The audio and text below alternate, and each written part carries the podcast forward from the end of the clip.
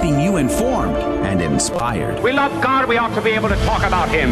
Getting you started on your day. With the latest in breaking news and information from the Vatican to the White House and everything in between. It's serious, it's fun, it's your Catholic Drive Time. Now, here's your host, Joe McClain. Praise be to Jesus Christ. Welcome back to Catholic Drive Time, keeping you informed and inspired. I'm your host, Joe McClain. So good to be on with you on this Thursday, December the 29th, 2022, the fifth day of Christmas. And I'm sure Adrian's going to present five golden rings to me today. Praise be to God. Looking forward to that.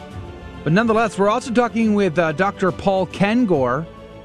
I have to say, is probably on like the, um, he's on my top 10 for best interviews of 2022 on the CDT show. He's back. We're going to be talking about the communist subversion of Christmas. Are we dreaming of a white Christmas or the salvation of souls around the world? Maybe both. I don't know. We'll have that conversation with Paul Kengor coming up at 15 past the hour. Do join us if you can. Uh, Dr. Gavin Ashenden is expected to be on with us at 35 past the hour. You might remember he was a bishop in the Episcopal or uh, the Anglican Church.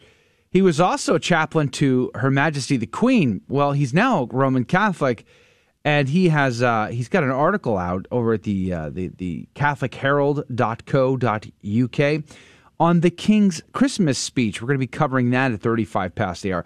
Attorney Brent Haynes will join us at the top of the next hour. What can we expect in the new year with control of the House of Representatives switching? We're going to talk to Brent about that and a lot more.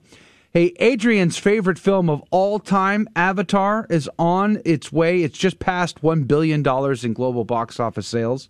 So I guess it that makes it good. I don't know. Chinese travelers have uh, landed in, uh, for the first time, of being allowed to leave their country post pandemic. A plane landed in Italy yesterday, half of which tested positive for COVID. So a lot of countries are not allowing them in now. Uh, Twitter owner Elon Musk has announced Wednesday on the platform that no longer are they just going to cut off voices that uh, you know don't agree with prevailing science theories and opinions. Uh, now you're allowed to have a contrary opinion on the platform. Very good. I like that. The National Guard has been going door to door on wellness checks across Erie County, New York, as the death toll rises there from the uh, Buffalo area blizzard. It's 34. Let's pray for the repose of their souls. Many people have been incredibly affected by that. The storm has just been devastating, so we keep them in our prayers. And of course, you heard yesterday, we reported it, that Benedict XVI's health has continued to deteriorate, suffering kidney failure. His uh, heart needed to be regulated through the pacemaker. Uh, it, it, he is expected to pass at some point soon but no new information has been released from the Vatican. If it does, I will certainly bring it to your attention. Good morning to you, Adrian Fonseca. Howdy, howdy. Praise be to God. It's good to be here. Is it? It is. Praise be to God. So mm-hmm. let us pray for the salvation of the soul of Benedict. That would be uh, amazing for him to, you know, be able to die a good death, die Amen. a holy death. Yeah. What a grace, especially at that age. To whenever coming, you get that's to that grace. age, that's great. Whew, he's like ninety-five years old. It's yeah. like at this point, you don't really pray for someone to get better. You pray that they make have a holy death. Yeah, exactly. I, I think that was his prayer too. I yeah, mean, I don't think he wants to be alive anymore. I, Ten years ago, his, he was talking about his, uh, making his, this. If you read his letter from like February, he's right. like, "I don't know why I'm alive, but I am." it reminds me of a of old Polish priest I knew at University of St. Thomas every time you'd see him, you'd be like, Father, how are you doing? He could shrug and he goes, I'm alive. Sounds like an Eeyore. okay. We're like, I'm sorry, Father. I think you're alive, and that counts? Question mark. that's, that's, that's right. Um, unfortunately for him, it counts too much. But nonetheless, we will continue to pray for Benedict the Sixteenth and that he make uh, a good and holy death. Praise be to God. No one could ask for more, I would say. All right, we have a lot to get to today. Let's pray. Let's begin and pray for your intentions as well and those souls who have uh, gone to meet their Maker today. In the name of the Father, Son, and the Holy Ghost, remember, O most gracious Virgin Mary, that never was it known that anyone who fled to thy protection, implored thy help, or sought thine intercession was left unaided. Inspired by this confidence, I fly unto thee, O Virgin of Virgins, my mother. To thee do I come, before thee I stand sinful and sorrowful. O Mother of the Word incarnate, despise not my petitions, but in thy mercy hear and answer me. Amen. In the name of the Father, the Son, and the Holy Ghost. And now your headlines.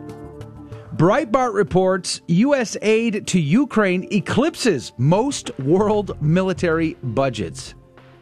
The $113 billion in U.S. aid to Ukraine has eclipsed the annual military budget of every country in the world except for the United States and China. The passage of the $1.7 trillion omnibus spending bill grants Ukraine $45 billion in military and economic aid, making the total to date 113 billion. The Quincy Institute reported that aid to Ukraine eclipsed American aid to any country in one year since at least the Vietnam War. The Daily Wire reports biometric device with with identities of U.S. servicemen Afghan allies was sold on eBay for only 68 bucks. I wonder if that was like a buy it now or a bid. I'm not sure. But the purchaser is a German security researcher, Matthias Marx. Marx and his team purchased the device known as a Secure Electronic Enrollment Kit, or a SEEK 2, from eBay in August. Five were purchased in all, in fact. The researchers wanted to study the machine to assess what amount of risk thousands of Afghans who worked with the United States military during its 20 year occupation may face. They said they found sensitive identifying information of U.S. servicemen. Ground News reports 10 convicted in attempted killing of former Red Sox star David Ortiz. A Dominican court convicted 10 people involved in the 2019 attempted killing of Baseball Hall of Famer David Ortiz. Authorities confirmed on Tuesday. Ortiz, a Dominican native, was ambushed by a man who got off a motorcycle and shot him in the back at close range while the former Red Sox slugger was at a bar with friends in a well off neighborhood of Santo Domingo. I'm glad he didn't die. Uh, I remember when the Boston the Red Sox won the pennant again for the first time in over 80 years. David Ortiz was a big part of that. Just the News reports Paul Pelosi attack suspect David DePape pleads not guilty to all state charges. David DePape, the suspect in the attack on House Speaker Nancy Pelosi's husband, waived his right to a speedy trial and pleaded not guilty to state charges Wednesday. DePape, 42, allegedly broke into Pelosi's San Francisco home in October and brutally attacked Paul Pelosi with a hammer. He had already pleaded not guilty last month to state charges, which included attempted murder, assault with a deadly weapon, burglary, and threats to a public official. And those are your headline news. The saints of the day are Saints Trophimus of Arles and Saint Ebrulf. Saint Ebrulf was of noble birth, born at Bow. He was a courtier at the Mergovian court of Childebert, serving as a cupbearer to the king and as an administrator of the royal palace. He lived a devout life and wished to become a monk. It was some time before he was given leave to go from court, and both he and his wife took monastic vows. He entered the abbey of Dojemont before deciding to become a hermit at Zims. But there, crowds came to visit and ask for his advice, so he and three companions settled in the densely wooded Pays de Auch in Normandy. The secluded site spared it is it the raids of Northmen. He converted a robber to Christianity, and when the robber visited the rough settlement that he had built near a spring of water, which consisted of a hedge, enclosure, and water with daub huts, repenting of his own sins, the robber brought a gift consisting of three loaves baked in ashes and a honeycomb, and asked to be admitted as a monk. This settlement became the Abbey of Saint Avril. He founded other monastic houses, 15 in total, all of which placed emphasis on manual labor, both as a spiritual and economic exercise. Members of the nobility came to him offering him money, land, houses to build monasteries. He founded, after 560, several monasteries in the Diocese of Sées. One of them became the important abbey of Saint Martin de Sées. He died in 596. Saint Trophimus of Arles. It was an early tradition of the Catholic Church that under the co-emperors Diocletian and Herminius Etrusius in 1051, Pope Fabian sent out seven bishops from Rome to Gaul to preach the gospel. Gregory of Tours, quoting from the Acta of St. Saturninus, says in the effect that Trophimus arrived in Gaul with the first bishops of Tours and Paris and other cities after the middle of the 3rd century in the consulate of Decius and Gratus. From the mid 5th century, local traditions had assimilated Trophimus of Arles with the Trophimus mentioned in Acts of the Apostles as a companion of Paul the Apostle. The Martyrium Romanum identifies him as a disciple of Paul, but the church at Arles dedicated to him, built from the 12th century onwards, is over a 3rd century crypt. So these were most likely two different people. Trophimus is considered by the Catholic Church the protector of those with gout. You hear that, Joe? Protectors Ooh. of those with gout. Pray for me. Saints Trophimus of Arles and Saint Ebrulf pray for us. Praise be to God in all things. Thank you, Adrian, for uh, bringing the saints of the day, especially uh, saints of gout. I like that. Uh, the gospel today comes to us from Luke chapter 2, verses 22 through 35. When the days were completed for their purification, according to the law of Moses, the parents of Jesus took him up to Jerusalem to present him to the Lord, just as it is written in the law of the Lord.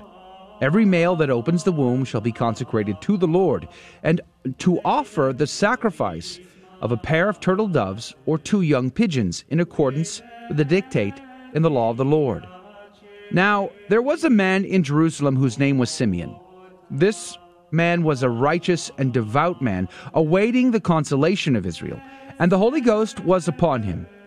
It had been revealed to him by the Holy Ghost that he should not see death before he had seen the Christ of the Lord.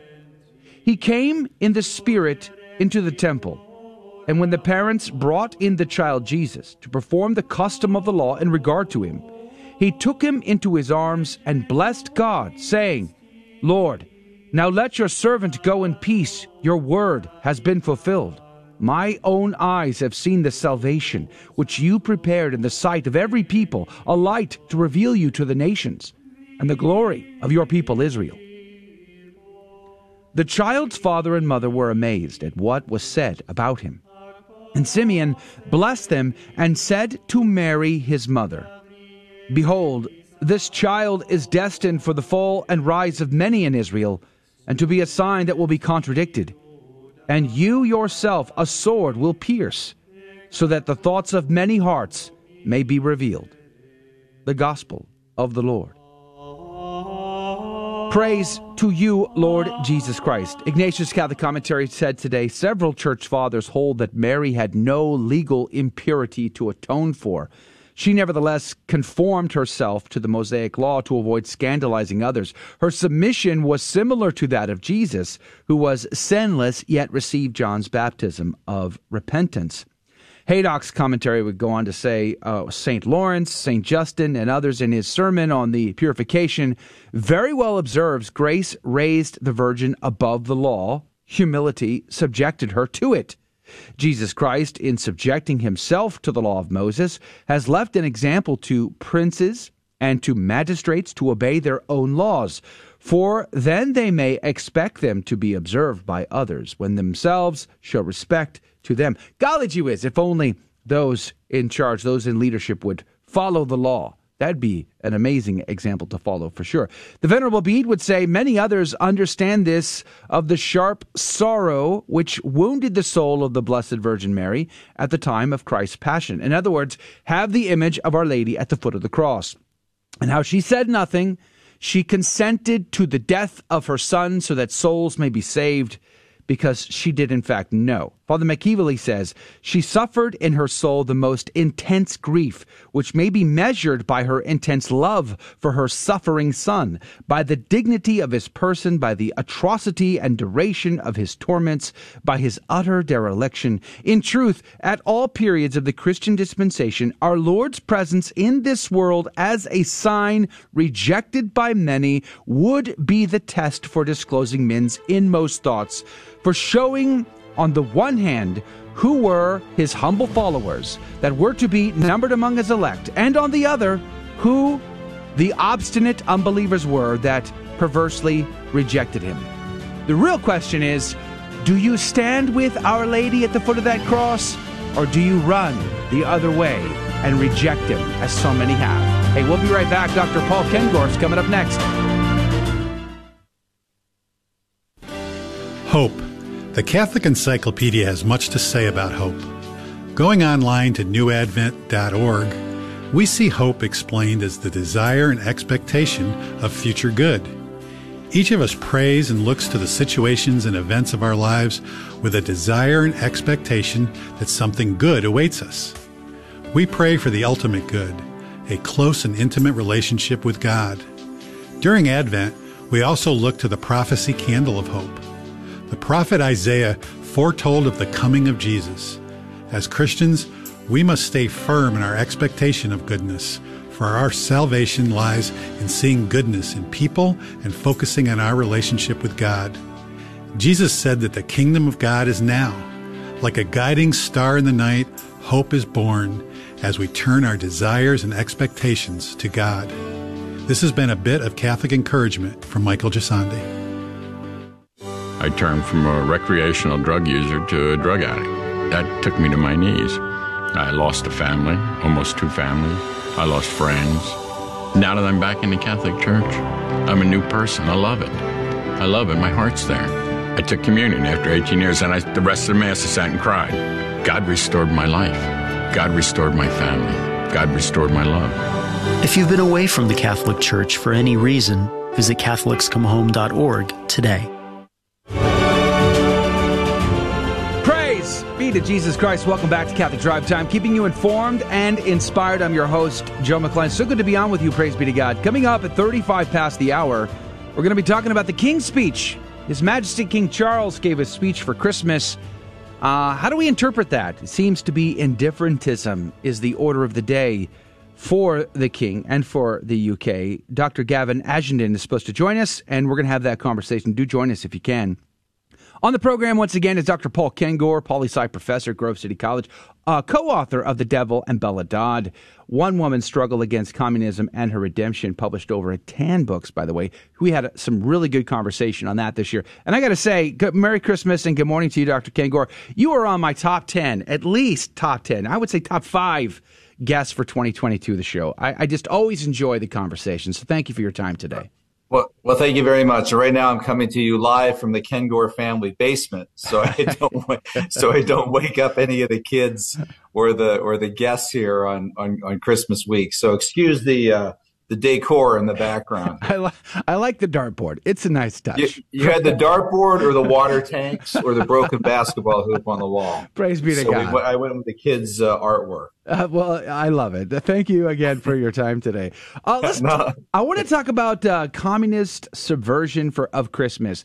Um, you know, the errors of Russia will spread. That was what we were told by Our Lady in 1917, and I think by all accounts that has come true. Uh, Christmas, I think, is one of the telltale signs, and I would love to get your opinion of someone who has followed communism so very closely over the course of your career. I mean, I, if I go outside my office here into the hall, I will hear Christmas music being blared. And yeah, every once in a while we'll get something like a silent night. That's true. But we often get, uh, you know, uh, we are expecting a white Christmas. We get sort of banal, nondescript, wintry wonderland type of uh, of music. We get Santa Claus. We get holiday. We get not Christmas. We get people who aren't even Christians celebrating the season. It seems strange to me how we have, as a Christian people, embraced what I would say and argue is a communist subversion of Christmas. What say you, Dr. Paul Kengor?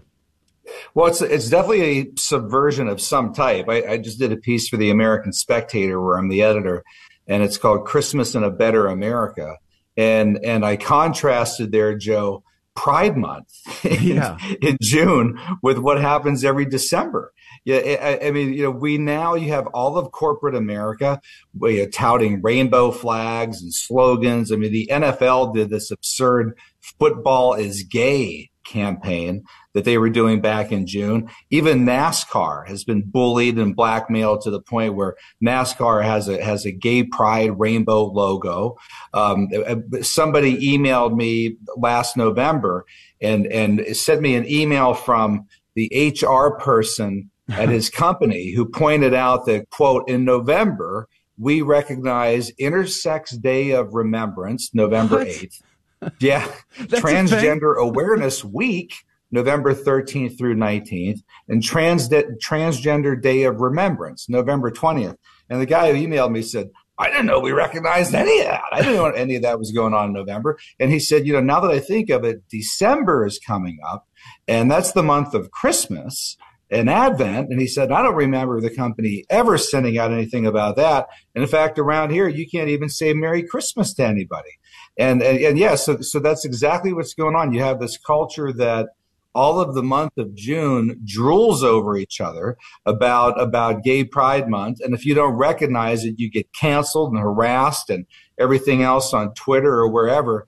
And in, at Christmas time, and December 25th is is is Christmas Day. I mean, it is about Christmas is about Jesus. It's about Christ. Christmas means Christ. Yeah, yeah, that, that's what we're celebrating in, in, the month, in the month of Christmas, and you can't even say that. We have in my native city of Pittsburgh, the the, the famous Horne's department store tree, which used to be called the Horne's tree. They call it the Unity tree, Joe, the Unity tree. And yeah, they started that I think almost 20 years ago. Uh, you, you give them maybe a couple more Christmases, they'll probably start calling it the rainbow tree be, be, before it's all over. Yikes. So, so yeah, this is a cultural revolution and subversion of some type. I don't know that I could blame it on communism, but but it's definitely on some uh, you know secular left wing forces, for lack of a better description. You know, I, I was thinking back about our conversation about Karl Marx in particular, and your book on on him, and uh, how much he loved. In fact, I mean, his plays, his writings. This guy seemed to be a, an avowed uh, Satanist, really. Uh, it seems like it was a deep part of his identity, deep part of his philosophy was to subvert Christian culture in every means. So, would it at all surprise us to see that this was uh, an active component of the communist agenda? Well, so I mean, Marx was a was a devout atheist. He wrote really chilling poetry about the devil. I mean, some of it is is is is, is truly chilling. He said about um, Judaism, and he was actually ethnically Jewish, came from a Jewish family that had converted to Christianity at one point. Marx was even a Christian at one point when he was younger, and then left the faith in college. big surprise, one, one among yet another who, who left the faith in college. He said the Israelite faith is repulsive to me. And he said of the Christian faith, he said the Christian faith preaches cowardice, self um, self sacrifice. I have nothing but contempt for the Christian faith. So so he had he was battling against religion. He was battling against what he called moral absolutes. The Communist Manifesto, the abolition of the family, they wrote exclamation mark mark even the most radical flare up of this infamous proposal of the communists so yeah a lot of this subversion of religion yeah i mean a, a, lot of it goes back to communists they were probably attacking it more aggressively and more openly than really anybody else in the entire western world from about the time of the communist manifesto 1848 through the, the Bolshevik Revolution in 1917. So, so you know, they definitely inflicted a lot of damage. And in, a, in, in America, a lot of the kind of general, radical, secular leftist forces were just a few decades behind them. I I love uh, movies in particular, and uh, so we talked several times before December the 25th about uh, the greatest Christmas films of all time, and I looked up several lists you know, films like uh, It's a Wonderful Life are on there, Miracle on 34th yeah. Street, uh, The Shop Around the Corner. And I, uh, I, I believe The Shop Around the Corner and It's a Wonderful Life are really meant to go together. You have uh, Jim, you. Jimmy Stewart go, uh, you know, before the war and then Jimmy Stewart after the war. And there's so many themes there. And yet, when you, I, we watch The Shop Around the Corner and when you watch it, it's a good film. It's got a terrible ending, but nonetheless, it's a good film. But the elements of Christmas are not only minute, they're not at all related to the birth of like there's no real mention or emphasis on the birth of Christ. And I bring this up to say we're talking 1930s, 1940s culture was already sort of watering everything down and not really focusing on uh, what the reason for the season is. It seems like this has been a pot that's boiling for some time. Yeah, in fact, as much as I look back nostalgically when I was a kid in the 1970s, right? where where and and I I mentioned this in my American Spectator piece, Christmas in a Better America. I mean, from about November, from about Thanksgiving through De- uh, December 25th, and probably the rest of the month of December, you would have Christmas specials on every single channel every night. There was Bing Crosby's Christmas. There was Bob Hope's Christmas. Uh, yeah, Dean Martin, Frank Sinatra, the Carpenters, the Brady Bunch. Uh, you know, they, I mean, everybody, everybody did these shows, and and, and most of them, I mean, you know, most of them did have Silent Night, and and they uh, they were already getting a kind of secular White Christmas and, and and and other songs like that. But also, Joe, if you look back at some of the shows we watch, is claymation the right term? Yeah, Rudolph the Red-Nosed Reindeer. Um, the Santa Claus is coming to town that was done by I think narrated by Fred Astaire. Yeah. What was the other one? Frosty the Snowman. Yeah, which the, was done the, by what uh, about I the Yeti Jimmy monster? Durante. Yeah, the Yeti narrated mon- that. You remember the Yeti monster? Yeah, right, right.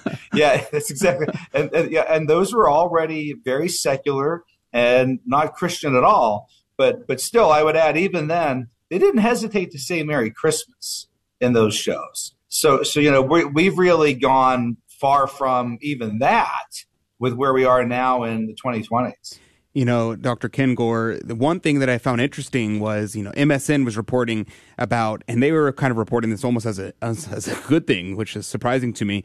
They talk about how the uh, people saying Merry Christmas, nobody really cares anymore. Only just above 30% say that they prefer Merry Christmas. Over, uh, and the vast majority say they don't, they don't care or they prefer happy holidays or season's greetings. And people like to say, oh, well, there is no war on Christmas. But uh, this whole idea of pushing Hanukkah, which Hanukkah is a not one of the major holidays for the Jewish people. It's a very minor holiday, which has fairly recently been celebrated, uh, and which honestly really should be a Catholic holiday. And if you ask me, because of the Maccabees, and that's a Catholic scripture. But then also the creation of Kwanzaa, which is a completely fictional holiday, trying to push these happy holiday seasons greetings as if there's these others equivalent holidays going on at the same time as Christmas. Uh, what do you think about this? Uh, the, what people call a fake war on Christmas, and Dr. Kengor.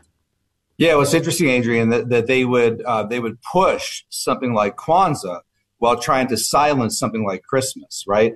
Um, a, a, good a good friend of mine who you guys know probably is Michael Medved, and Michael Medved is Jewish, and he always makes a you know, explicit point of saying to me, "Merry Christmas," and I'll oh, say wow. to him, thank you happy hanukkah right? So so you know, we we we say these things to to one another. But I, but i would point out and michael points out too he, he said look it's it's christmas season. And if and if and if you're a christian person and and it's christmas season for you he said i want to say merry christmas to you.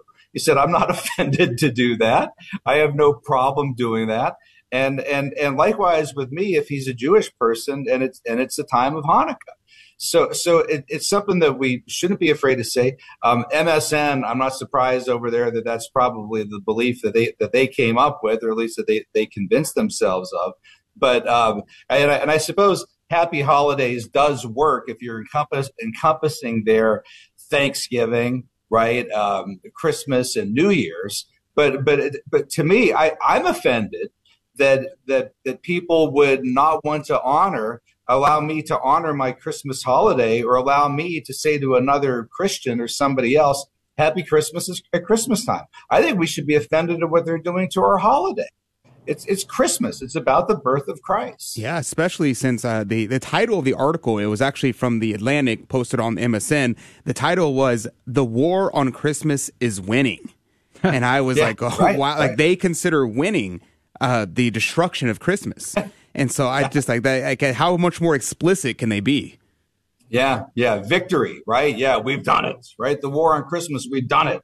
And all these years, too, they kind of make fun of people who think that there is a war on Christmas. I, I saw Saturday Night Live skit a few years ago where they were making fun of the people on Fox News for um, complaining about about uh, the war on Christmas trees, mocking it, like, "Oh yeah, look at these people! I think there's a war on Christmas trees. Oh, they think there's a war on Christmas. Oh yeah, yeah." Well, and, and, there is a war on Christmas. Of course there is. And then yeah. and then something like that comes out, a headline like that. Yeah, there is a war on Christmas. And guess what? We're winning, right? The war on Christmas is winning. Yeah, no kidding. We, we've noticed that for 20, 30, 40 years now. Amen. Dr. Paul Kengor, God bless you. God love you. Merry Christmas to you. Thank you for your time today. Merry Christmas, Joe. Thanks. All right, praise be to Jesus. hey, we're going to go to break. We're going to come back, we have more breaking news and stories. Plus, we're going to talk about that war on Christmas in the UK with Dr. Gavin Ashenden. It's coming up next. This is Dale Ahlquist with a Chesterton Christmas Minute. Since we are all children, we all associate Christmas with Christmas presents. G.K. Chesterton says that everything looks better when it's a gift. A gift is something we don't deserve. If we deserved it, it would not be a gift. And that's why the only possible response to a gift is gratitude. And that is why we hear in the Mass, as we will hear at Christ's Mass, we do well always and everywhere to give you thanks. Everything we have is a gift. And that is why Chesterton says, thanks is the highest form of thought. That's why the word Eucharist means thanksgiving. The best kind of giving, says Chesterton, is thanksgiving. Want more than a minute? Visit us at chesterton.org. Hi, I'm Debbie Georgianni. And I'm Adam Blai. We're the hosts of The Spirit World every Saturday morning on the Guadalupe Radio Network. Join us as we help answer your questions on angels, demons, and how the physical and spiritual worlds interact. That's The Spirit World from the Station of the Cross studios every Saturday at 11 a.m. Eastern, 10 a.m. Central, right here on the Guadalupe Radio Network.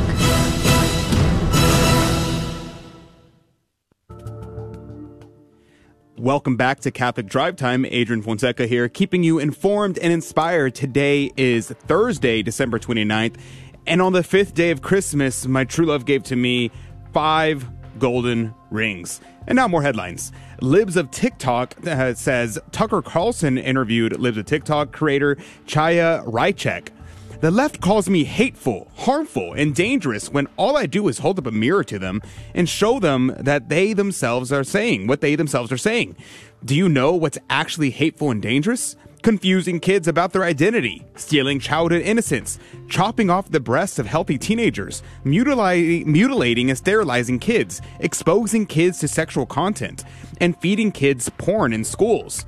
What the left is doing is actually hateful and harmful, and I will never stop calling it out and exposing it. Well, the left is always calling for my tolerance. Well, I always say if you don't have high tolerance, just avoid drinking. Florida's Voice News reports fact check explicit Christmas drag show welcomed all ages, prompting Florida investigation. The Miami show displayed drag queens and other dancing sensually. For example, one performance included, quote, screwed off the red nippled reindeer, end quote, with breasts that light up red.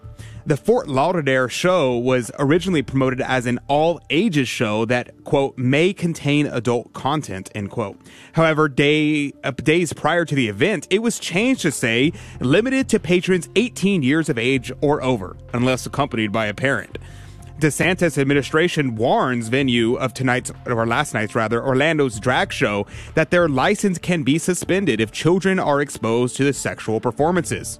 Look, I'm not saying these guys are groomers. I am not saying that these guys are perverts, and I am certainly not saying that these guys are pedophiles.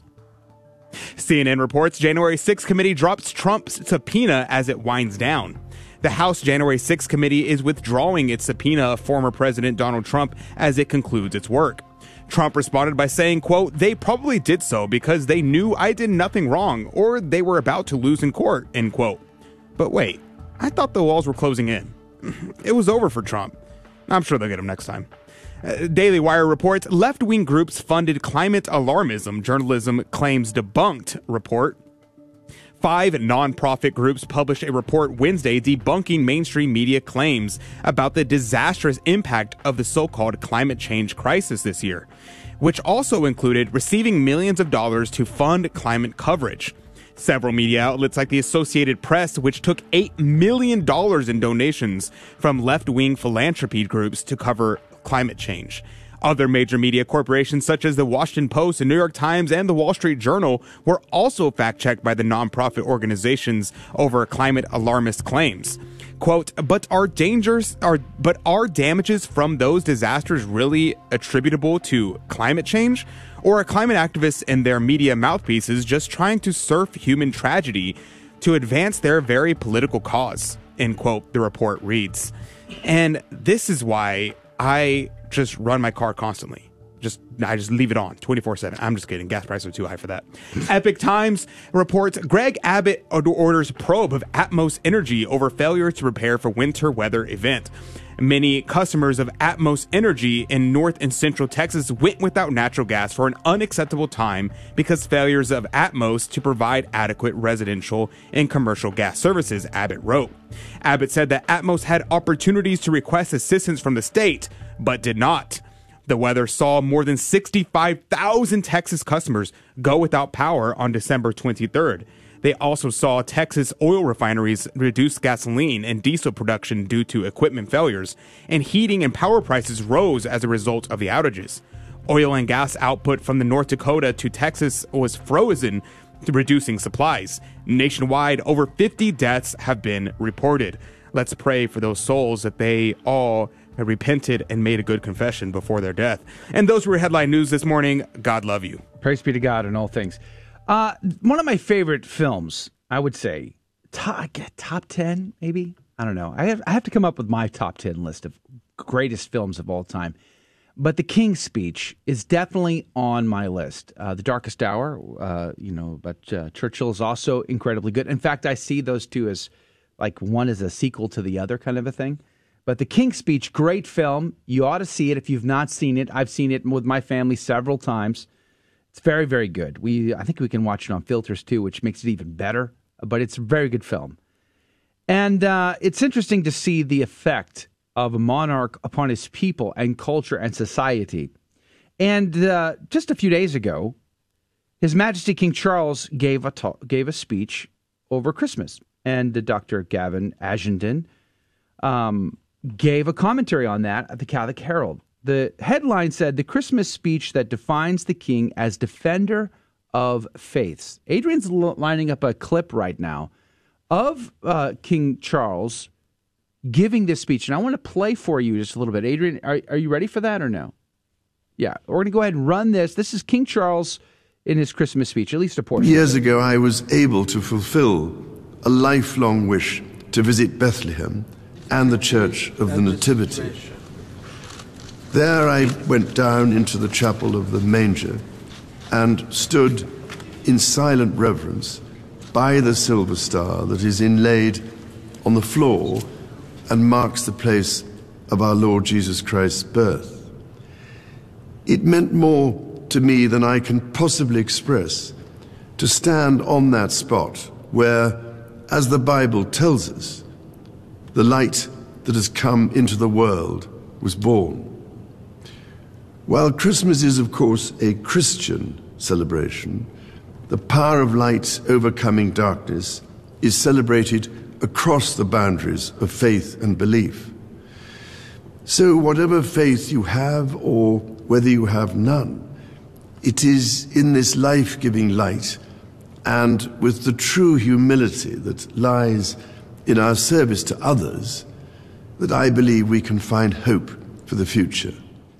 Let that sink in for a second. It seems on the surface, I mean, he's talking about his experience in Bethlehem and how that, that profoundly affected him, and yet it seems indifferent all at the same time. Here's what Dr. Ashenden had to say in his article. He says, Has King Charles sowed the seeds of destruction of the house? Or rather, yeah, has King Charles sowed the seeds of the destruction of the house of Windsor? Dramatically this year, the King's speech refers not just to a film about the recent history of the monarchy, it is the monarch's Christmas address. It is the articulation of our new present, a different king and a different speech, not about an abdication, but about a new reign delivered at Christmas. This was a speech that was set out to map the future. Its intention was not only to celebrate the beginning of a new reign in an address to the nation, but to change the role of the monarchy to preserve the House of Windsor's future. But did it?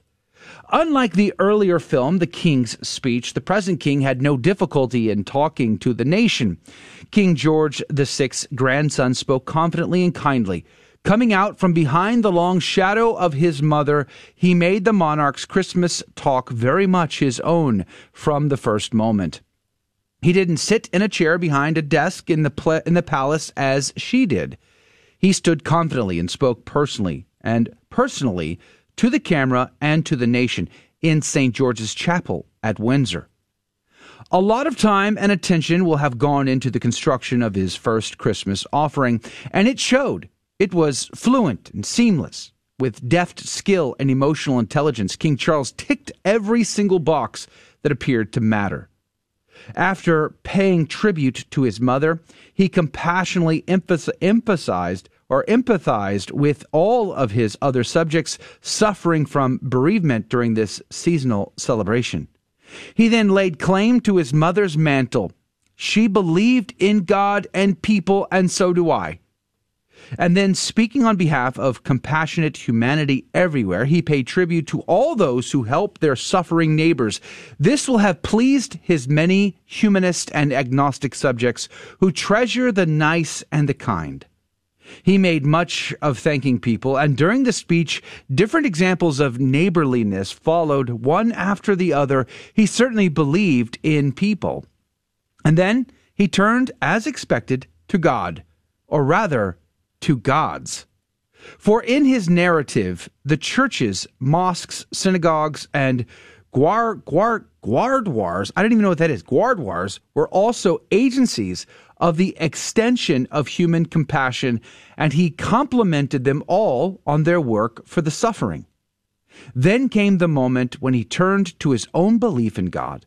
He talked in hushed and reverential tones of his visit to Bethlehem and his pilgrimage to the place of the manger, where a star has been placed on the floor. He paid tribute to Jesus. The light that has come into the world was born. His expansion of his belief in God was a good deal briefer than his long celebrate, longer celebration of the human spirit. But the real, the really interesting question was how his pilgrimage to Bethlehem and his encounter with Jesus of the Nativity was going to develop. Which direction would he take? Was it going to be light or light? Would he take his uh, take this moment as defender of the faith to speak about the uniqueness of Jesus, the salvation of souls, the forgiveness of sins, the coming of God in the flesh, the Lamb of God, the Son, the Word, the transformer of souls and minds? Would he speak as an insider or an outsider? Hmm. We're going to have more on this coming up after the break. The defender of the faith, that's how King Henry VIII saw himself, that's how his daughter Elizabeth saw themselves. Defending against Catholicism, popishry, that kind of thing. But it seems that it's gone way, way beyond that. More coming up right after the break. Catholic Drive Time will be right back. Don't go anywhere. Hey, Donnie, when we see Christ on the cross, what do we call that? A crucifix. And who said, preach Christ and Him crucified? St. Paul. As parents, we're the primary educators of our Catholic faith to our children, and if you don't know your Catholic faith as well as you should, that's okay. Just tune in daily to the Guadalupe Radio Network by logging online to grnonline.com. The Guadalupe Radio Network. Listen, learn, love, and pass it on.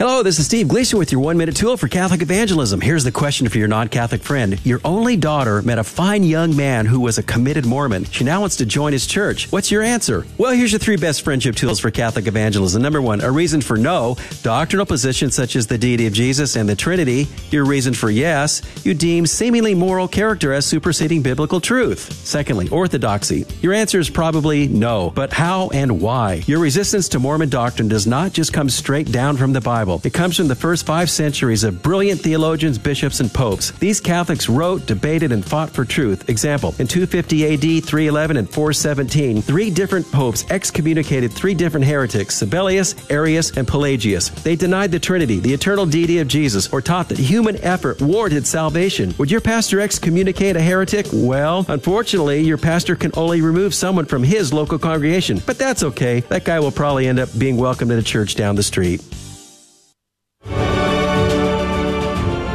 Praise be to Jesus Christ. Welcome back to Catholic Drive Time, keeping you informed and inspired. I'm your host, Joe McClain. So good to be on with you. Merry Christmas.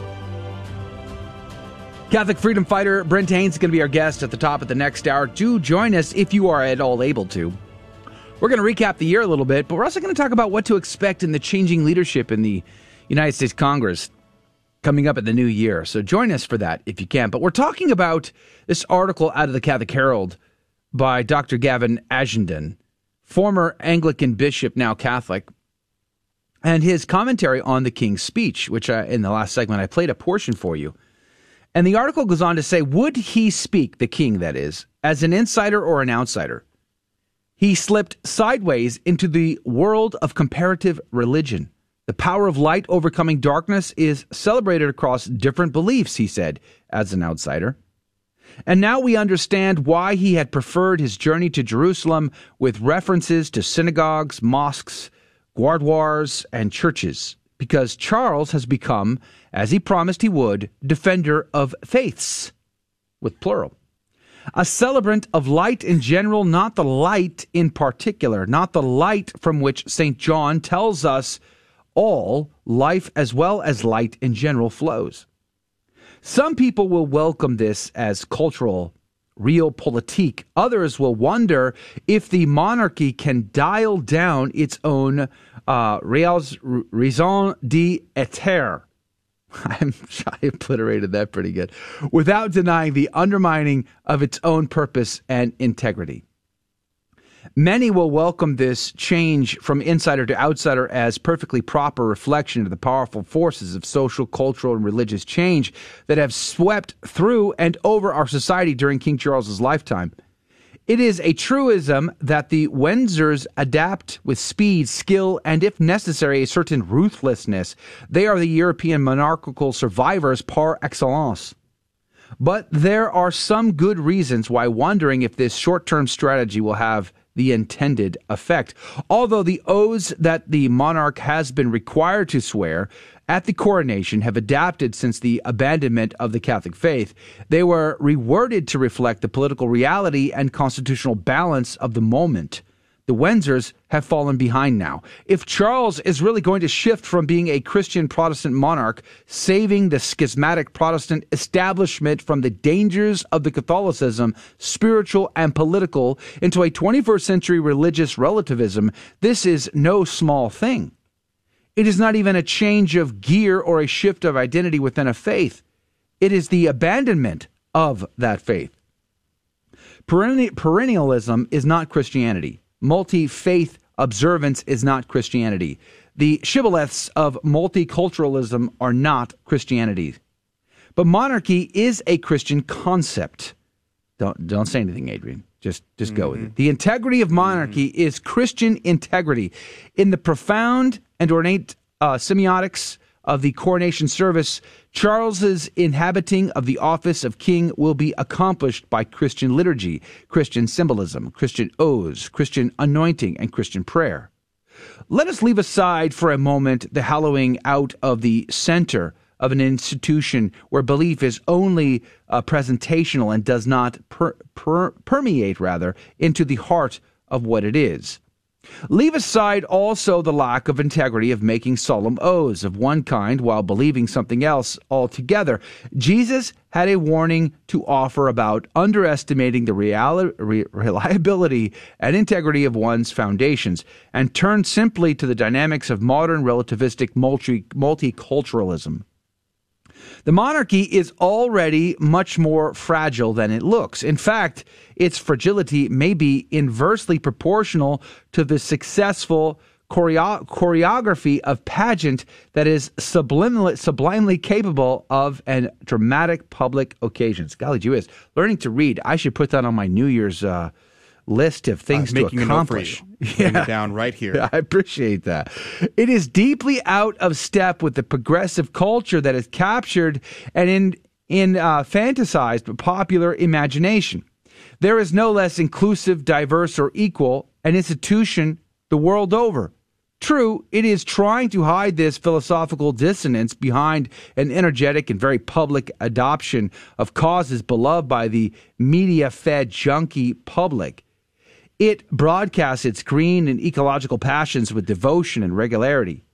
But with this, but will this be enough to save an institution that has become so at odds with its own roots, identity, and integrity? Uh, you know, this is the kicker of this whole article. The king is supposed to be the defender of the faith. That was the whole premise, you know, the whole one of their reasonings, their rationalities, you know, coming up with excuses to split from the one holy Ap- Catholic and Apostolic Church, the one church Christ founded. He did not found many faiths. He did not leave us a Bible and say, good luck and God bless. It's between you, the Holy Spirit, and the Bible. That is not a real thing. There is no such thing as sola fide and sola scriptura. These things aren't biblical. They aren't traditional. They aren't based in fact and reality. It is the ecclesia, the body of Christ. It comes down through all the ages. And it was elevated when Christ came, took upon flesh, and dwelt among men the ecclesia of the Old Testament becomes the Catholic faith in the New. And the apostles went out and not only sacrificed their very lives, but they handed on that faith to worthy men whom they laid hands on and made bishops. And they instituted uh, by laying hands upon other men and made the presbyterate. This is the Catholic faith, it is handed down. It has become very complex. Why? Because of the sinful men that we have had to depend upon to pass down that faith. Men who are deeply troubled, men who are deeply sinful themselves, who also need the grace and the sacraments, probably more than you and me do, actually, because there's more pressure, there's more at stake in their vocation than yours or mine. And yet, we are not to be Judases. We are not to even be Peter and, and to run, but we are to be like Our Lady, as the gospel told us today, to stand at the foot of that cross and to willingly suffer the indignity, the crimes that were committed against the one Savior, Jesus Christ. And yet, eh, this, is the, this is the excuses they gave themselves under Henry VIII to say, oh, well, he is the defender of the faith. He was given that award by the Pope himself for crying out loud. And there's abuses, so we are going to uh, be, make the king the head of the church in England. And every bishop, but how many? I'm sorry, one more time. How, how many bishops stood up against? I mean, there's Fisher, right? So, hmm, beyond that, can you name any bishops that stood up against this travesty? No, they all went hook, line, and sinker to it. And now we're seeing the fruit of that traitorness, the, the fruit of that revolution, the fruit of that betrayal. We're seeing this because they've gone from from Protestantism, just being in protest against the Catholic Church, to agnosticism and atheism. Yeah, I highly recommend. I did a a podcast recently with my buddy Timothy Craig on the topic of Catholic England, and we had Joseph Pearce. Uh, we talked about his book and that context. And you know, the interesting thing about this whole situation is that the king is referring to himself as the defender of the faiths. Right. But, you know, this doesn't really require a very in depth conversation because all that's required is you look at what our Lord said. You cannot serve two masters, and you certainly cannot serve every master. And so he, by calling yourself the defender of the faiths, mm-hmm.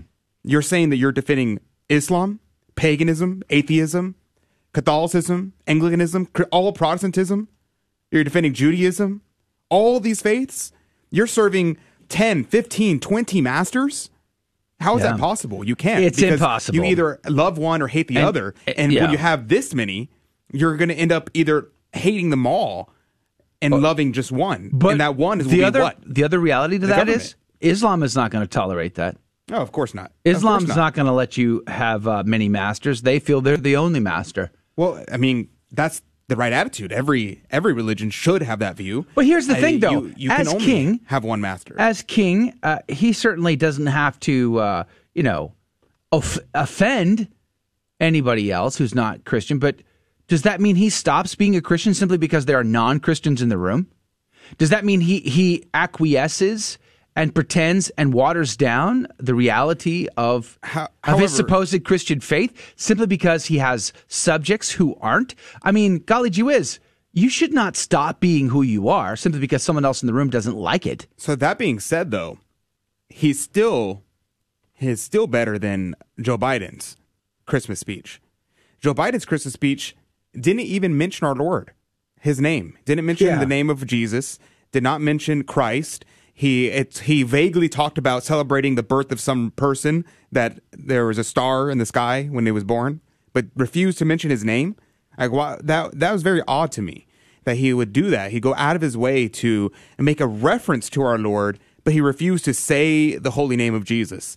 That very disturbing. So I actually, you know, looking at the king's speech in context of the rest of the world, I was actually very impressed, to be honest. And in comparison to what we know about him ahead of time, about his past and things like that, I was honestly quite surprised of how Christian it sounded though. I, I think that was an interesting point because we could I mean and we talked for like 20 minutes now about the bad parts of it, but the fact that he's saying such good things about our Lord and that he visited the nativity and clearly has some kind of um some kind of Christian faith at least to a some degree.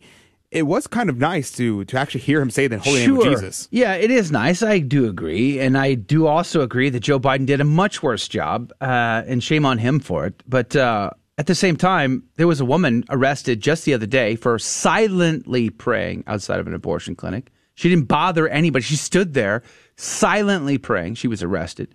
There, you know, so there are injustices in his realm that he seems to be tolerating. So it's one thing to say things, it's another to let those things that you say that you claim to believe impact everything you believe and and have have the ability to impact others with. So if you're the king, and yeah, of course, laws regulate your amount of power, et cetera, et cetera. But golly whiz, I wonder what would happen if the king should say, "No, we need to release her." You, would are they willing to die on that hill? Are they going to go, no, there's no way we're releasing her. She broke the law. So if this Christian king truly loved his subjects, would he sit by and tolerate uh, the clearly uh, abusive relationship of an agnostic and atheistic uh, culture that has been grown since the Protestant Revolution in the UK uh, in this injustice? No.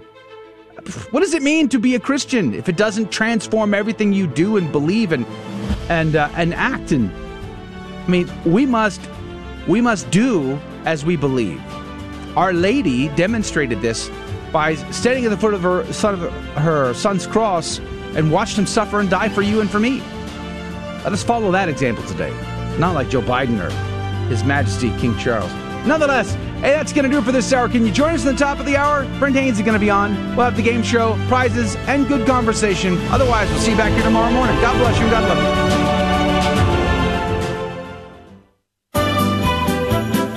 Planning on shopping online this year for Christmas? Did you know that you can help the Guadalupe Radio Network when you do your Christmas shopping online? All you need to do is shop on Amazon Smile and 0.5% of your purchase goes to the GRN. Just go to amazonsmile.com and select La Promesa Foundation as your nonprofit of choice. La Promesa is the parent company of Guadalupe Radio. It's that simple to give some extra help to the Guadalupe Radio Network during the holiday season.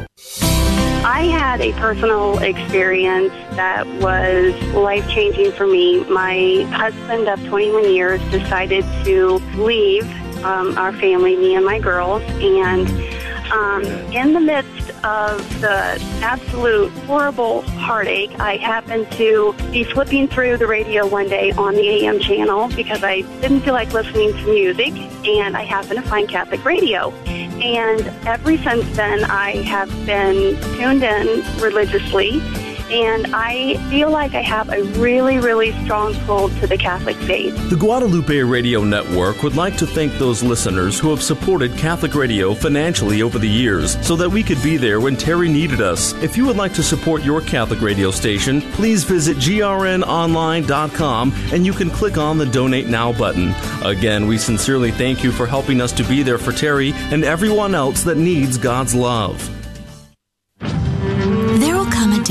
Each of us will be asked to review the movie of our life and give an account to God. We will sorrowfully relive the bad times and joyfully revisit the good. Thankfully, no matter what you've done, there is hope. Since Jesus came not to condemn the world, but to save it. So if you've been away from church for a while, we invite you to come home and find the peace that only comes from God.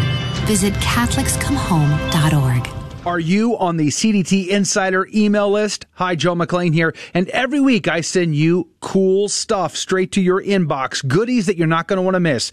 Go to grnonline.com forward slash CDT and get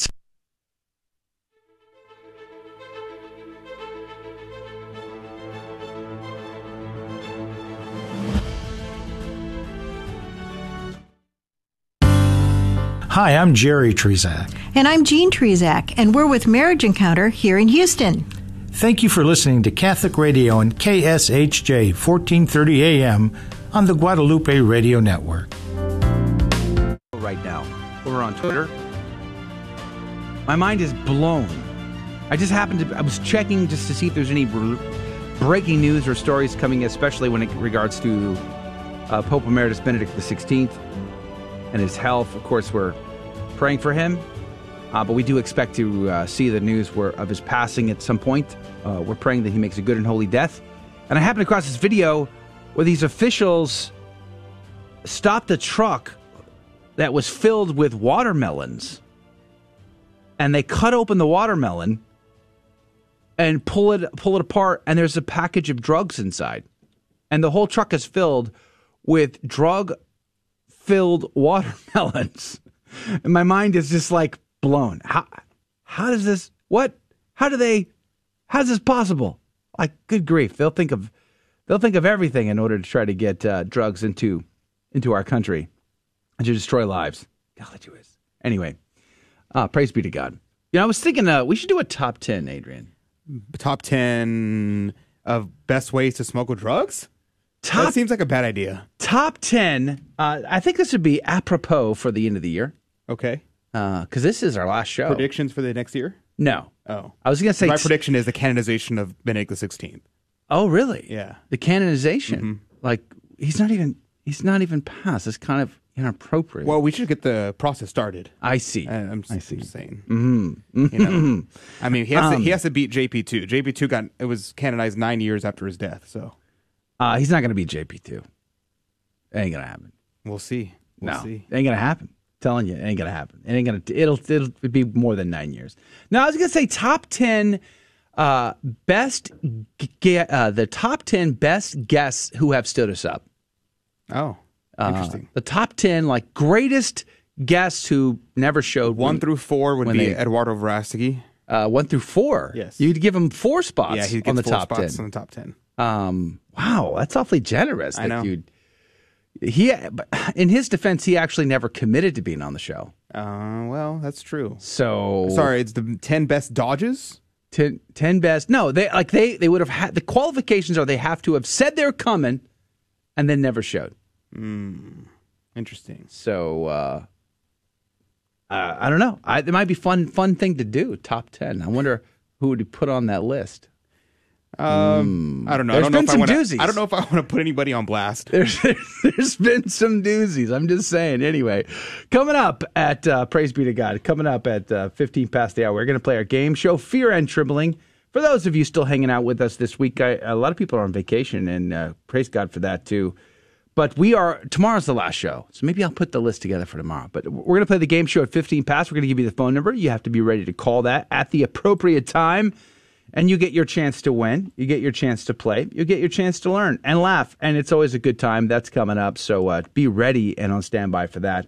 Tomorrow is the last show before the end of the new year. And on tomorrow's program, Al Smith, who has not uh, sh- uh, stood us up. It's true. Always a great guest. It's going to be on to talk Just ignores my text messages. That's all. Fulton Sheen and Christmas, which he did put a book out on Christmas. So Book out Fulton Sheen. three videos, uh, several articles. You know, the typical Sheen thing to do. the typical Sheen you know, to do. I should I should post a picture to our private Telegram group. You're not if you're not in our private Telegram group, y'all should join because uh, I I think I'm going to go home today Mm-hmm. and post a picture of all my Fulton Sheen books. All of them? I have like thirty. Really? He has a lot of books. You have 30 Fulton Sheen books. I think so. I think so. I'm gonna have to count. I think I might let y'all know. have four or five. I have so many, dude. I have so many. Of course, some of them are repeats since Al Smith did the anthologies, so now they're kind of repeats. Mhm. But it's it's. I have quite a few Fulton Sheen Oh, so you're not including Al Smith's books. Not including Al Smith's books. I am. Oh. I might have four or five. five, oh, maybe six, including Al Smith's books. Oh, yeah, I have so many. Like I have his his book Explanation of the Mass and his book on a, a walk through the Holy Land and things like that. They, these obscure books. Uh, for those who didn't know, whenever Hmm. I was with the Dominican friars, my name was actually Brother Fulton. Brother Fulton. Brother Fulton. So you're saying you have no relation I'm whatsoever? saying that I You really don't no- like Fulton Sheen at all. yeah, I really don't like him. Not a huge fan. Not a big I fan. don't read his stuff. Don't watch his videos. Not- Somehow, who's Fulton Sheen? Yeah, like why do these books just keep harassing me? They're They just just show up. They just show it's up. It's weird. Yeah. I, I didn't spend any money on them. Fulton Sheen, pray for us. Praise be to God. All right, uh, joining us now by telephone is a guy who has not stood us up. He is definitely not making my top ten list of guests who've stood He me just up. shows up two minutes before the Yeah. show whenever he's Oh, live in the studio. He is uh, painfully reliable. Some would say. Painfully. I don't know. reliable. Yesterday, not so much.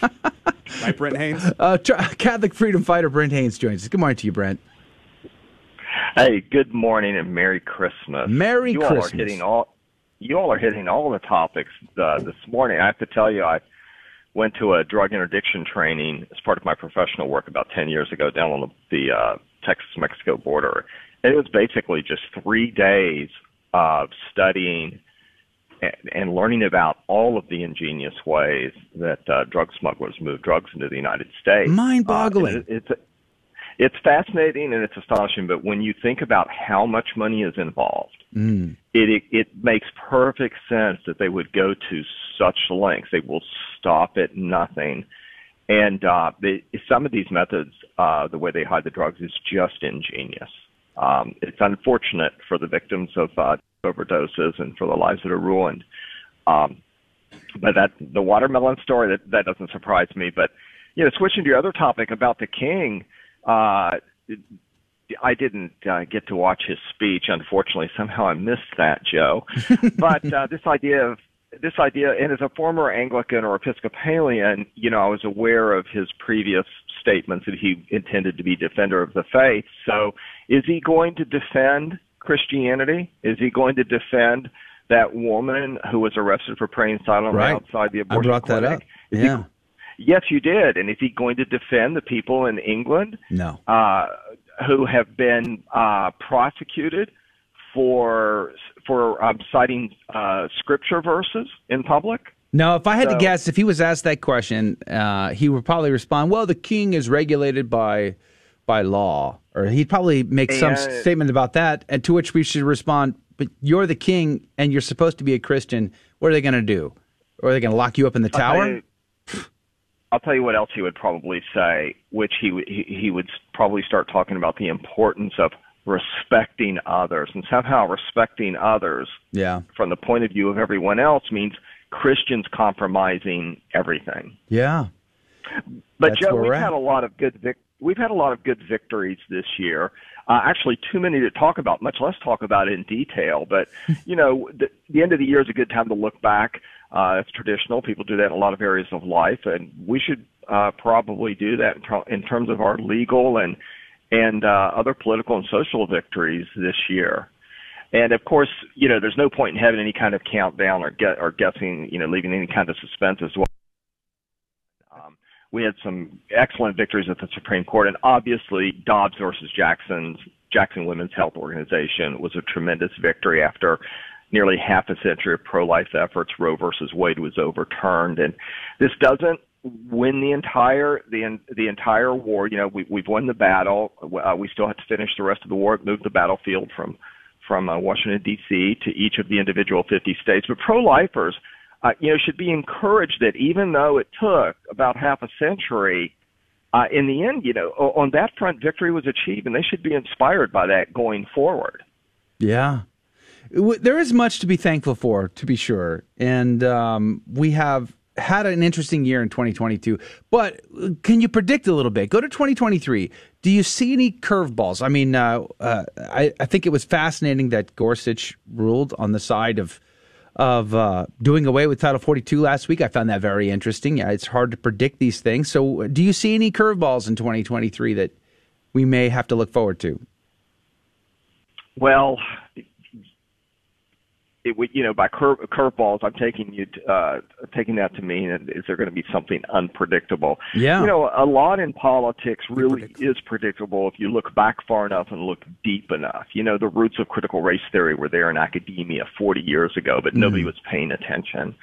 Um, one thing to uh, again to, to that could come up on the Senate side that we've seen uh, not just foreshadowed but openly threatened and I'd say the United States Senate is the packing of the Supreme Court. But thank goodness there's been a change, and thank heaven there's been a change in the leadership in the House of Representatives, so there that will prevent any uh, court packing, and that is something to be very grateful for because it doesn't do us any good to have victories like Dobbs without without uh, being able to preserve, you know, preserve those victories. If they packed the Supreme Court and undid it, uh, then it would would have been one step forward and three steps backward. Um, you know, in terms of uh, what you might think of as a curve, uh, politically, it's interesting to see uh, a lot of the Democratic establishment come out and suggest or even say explicitly that Joe Biden should not run for reelection. There's already been, you know, op-ed pieces or at least one op-ed piece in the New York Times saying that. And uh, Adrian probably is aware of this as one of those young people who lives his life on social media. There are um, I hope I hope Adrian's laughing there, but there are uh, ads now, or at least there's an ad that's making the rounds on social media with all the uh, young ultra liberals uh, speaking into the camera, asking and even telling Joe Biden not to run for reelection. Right. I have but seen this. here's what's also interesting. Think of all of the negative press. Now, bear in mind who controls most of the press and the and the political beliefs and prejudices and proclivities of of who uh, is in the press. You know, we're talking about a body of people that votes overwhelmingly for the Democrat Party. Think of the negative press that Kamala Harris gets you know, is that a coincidence? No, probably not. I mean, if you're involved in politics, and I used to live in Washington D.C. and I've been involved in politics, you know, uh, for the most part for 40 years in one sense or another. Stories in the press are planned, they're leaked, uh, politicians cultivate cultivate relationships with journalists. So why is it that there are repeated negative stories about Kamala Harris? Is it because there are a lot of people in the Democratic establishment who do not trust her or think that she is a winnable, a winning candidate in 2024? So if you're looking for a curveball, the real question is, you know, by this time next year, the uh, presidential primary for the Democrats, presidential campaigns are going to be in full swing. Gavin Newsom is almost certainly going to run. Uh, so the uh, real curveball I would be looking for is does the Democratic establishment, and really that just means a, a large number of their individual leaders and organizations, do they uh, not get behind Kamala Harris? And Yeah. I wouldn't be surprised. She makes such a poor candidate. She's just so inarticulate.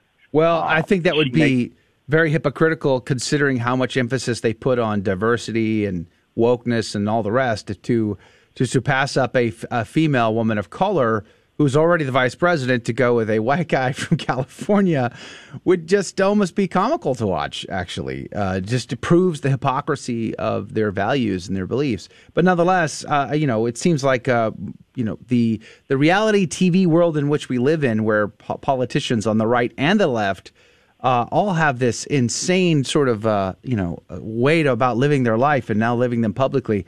It's it, it, sometimes it feels like there's no one serious in the room, and I feel like that's going to be another another issue going into 2023 and 2024. But let's talk about Congress and leadership with the minute and a half we have left on the clock with you, Brent.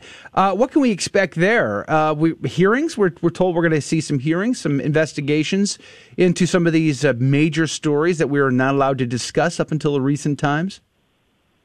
Well, that was another one of the positive uh, developments in uh, of this year that we talked about just last week, Joe, was um, the revelations from the Twitter Twitter files, which which shows the unbelievably close working relationship, to put it mildly, between law enforcement, namely the Federal Bureau of Investigation, and intelligence agencies, uh, and social media, which which effectively made, made social media the mouthpiece and the the controller of information for one political party in the United States. So Uh, the Republicans come into the House say they're going to have investigations on that. No doubt they'll have hearings and investigations on a lot of matters.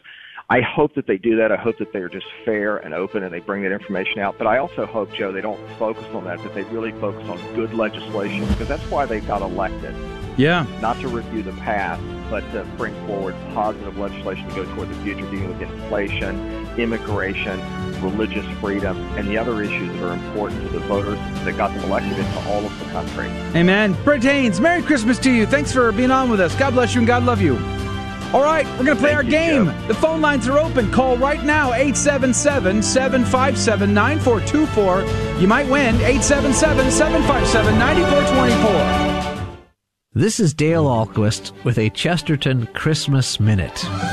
Have you ever heard people object to gold and gilded ornaments in a Catholic church? Have you ever heard them question the purpose of burning incense? How do we answer them? Simple. We answer them by pointing out the three gifts of the wise men at Christmas. If gold and incense can be brought to a stable, they can certainly be brought to a church.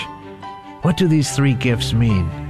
G.K. Chesterton says they represent three prophecies about the Christ child gold, that he should be crowned like a king, frankincense, that he should be worshipped like a god, and myrrh, that he should be buried like a man. The first two are marvelous and obvious. The third is a wonder. Want more than a minute? Visit our website at chesterton.org. This is Dale Ahlquist with a Chesterton Christmas Minute. Are you worried about the war on Christmas? Don't be. G.K. Chesterton says Christmas is the irresistible festival for those who are afraid to be festive. It is the spectacular festival when almost everyone lives and acts poetry instead of just a few people writing it. It is the ancient festival, a trinity of eating, drinking, praying, that to modern seems irreverent because the holy day really is a holiday. No matter what happens, says Chesterton, the great majority will go on observing Christmas Day with Christmas gifts and Christmas benedictions, and they will continue to do it. And suddenly, someday they'll wake up and discover why. Want more than a minute? Visit us at chesterton.org. Welcome to another round of fear and trembling. the Catholic Trivia Game Show that helps you work out your salvation by the seat of your pants. It's a 50 50 chance, and prizes are involved. Avoid the weeping and gnashing of teeth. Call now to take your shot 877 757 9424. And now, your host, Joe McClain. Praise be to Jesus Christ. Welcome back to Catholic Drive Time and Fear and Trembling, a Catholic trivia game show that has secrets and agendas that you can't tell anybody. Don't don't do it. I'll tell you, but you can't tell anybody. That's the deal. All right, it's just between us. But number one, we like to teach the faith. We look for teachable moments in the questions where you might learn something you didn't know before. Praise be to God. Uh, that's always a good thing. And then it's also possible that you're going to have a good good time. You're going to have a laugh in the process. We at least, hopefully, uh, we try to crack the jokes, and I think you are contractually obligated to laugh at them nonetheless. But but it's a good time. And then we give out prizes, which means you're going to win something or could win something. So you could learn, you could laugh, you could win. It's a winner for everybody involved. But you need to make the phone call to play. The phone line is open. Adrian Fonseca standing by to take your call right now, 877 757 9424. 877 757 9424 is that phone number. 877 757 9424. First caller gets to play the game at 877 757 9424. Now, here's the kicker the secret sauce in all of this is we don't ask the caller the questions. So the caller may not even know the answers, but could still win our game. And the reason why is because instead of asking them uh, today, uh, for the rest of this week, because Rudy will be back on Monday, what's going to happen is Tuesday. Rudy's going to be back on Tuesday. What's going to happen is Adrian's going to ask me the questions. I'm going to give you an answer. You have to decide Am I telling you the right answer or am I telling you the wrong answer? And then every time you get that right, you go into the coffee cup at Divine Providence to win this week's prize, which is a CDT prize pack to include a uh, hitherto thought extinct uh, an example, a coffee cup of Divine Providence. As this was a, a- like an authentic reproduction of the original. That's what the words I was looking for. And for only five dollars more, I won't sign it. for five bucks more. Adrian uh, promises not to touch it whatsoever. But if you don't pay the five bucks, I will in fact sign it. But if you call right now, you'll get the price back to include that and a lot more at 877 757 9424. First caller gets to play the game at 877 757 9424. What do you say, Adrian? We'll give it one more minute. And then if they don't call, we play anyway. And then we get to decide whose name to put in the And cup. then we just put in Jesus Robles or Genevieve's name in because uh, obviously they deserve it for Yeah. saying how amazing I am. Um. Well, let me consult the rules real quick. Um, nope. Sorry, I just looked it up, and that you just a piece can't. It would be What? bias. It would be considered bias. Okay. So uh, yeah, it was just a real quick database search. Nine four two four. If you call in now, then Mm-hmm. I guess I cannot put my uh, biggest fan's name in. So that's yeah, we well. we have to avoid the uh, the bias thing. So. so I, I try to only support those who are going to um, campaign for my ascendancy to the throne of Oh, America. I see. Uh, of America. Of America. It's awfully awkward when we wouldn't even make George Washington king. They Uh, tried. they he wouldn't let them. Yeah, John did try. I would allow it. Uh, but uh, I would take that. Washington didn't allow it. He was like, "No, are you kidding me, Adam? Stop it." It's because he was a Freemason. By the way, Adams felt the first election was stolen. Just so Probably you know. was. just so you know. Uh, all right. Well, I guess there's no calls on the line, which is a first. I think we've almost always had a caller. Mm, that's true. I'm Have we ever had not had a ever caller? not had a caller at the very There's very beginning touch and go At moments. the very beginning, Yeah. we had Emily Alcaraz's family call in. Those were the earliest Yeah. days. Those that were- was the closest we've ever gotten to not having a caller. Yeah. So if you don't want us to break that streak, 877-757-9424. Otherwise, I'm going to have to just put in all my uh, my biggest fans' names inside the cup. Well, here's the, how we're to do this. So the Telegram group is live and in charge here today. T Storm's on, Rick Wells on over there, uh, Wheels over there. Good morning to you, Rick. Hopefully Buffalo is doing really, really well. Uh, Richard, good morning to you. Merry Christmas. Uh, Mike K's over there. Josh and Tammy. Uh, Nick, the Mike is over there. Damon is over there. Clarissa, good morning to you all. Forrest, Shannon, Merry Christmas to everybody. So uh, there are a few calls coming in right now. So we're going to get one on here in just a second. Three questions. We're going to have to hurry because of the clock. But if we don't get those lined up, then I'm going to give I'm going to give the the opportunities to the Telegram group because there are there are CDT insiders hanging out with us every single day. Let's go to the phones. Jeffrey, good morning to you. Good morning. Praise be to God. Who am I talking to? You're talking to Cindy from Lewisville. Cindy from Lewisville. That's like the Dallas Fort Worth area. Yes, it is. Praise be to God. So where do you go to church, Cindy? Uh, St. Catherine of Siena in Carrollton. Nice. I I have been there. It's been a very long time though. And uh, Merry Christmas to you. How was your fifth day of Christmas? Are are you going to receive five golden rings today? Um, I hope so. I'm kind of looking at my husband now, and he's he's got a face like, uh oh. No pressure or anything, but Go uh, shopping. You don't make it the cheap gold either. Okay. I mean, if you're going to do this, let's do it right. You know what I'm saying? Like, get the good stuff. Uh, praise be to God. All right, Cindy. Uh, are are you familiar with how we're going to play the game? Do you do you understand how this is going to work today? Yes, I, I listen pr- almost every day. Wow. So God love I you, Cindy. ya. Uh, it's time off of purgatory for you. So uh, congratulations on that. But all right, we're going to play the game. We're going to have to get started because of the clock.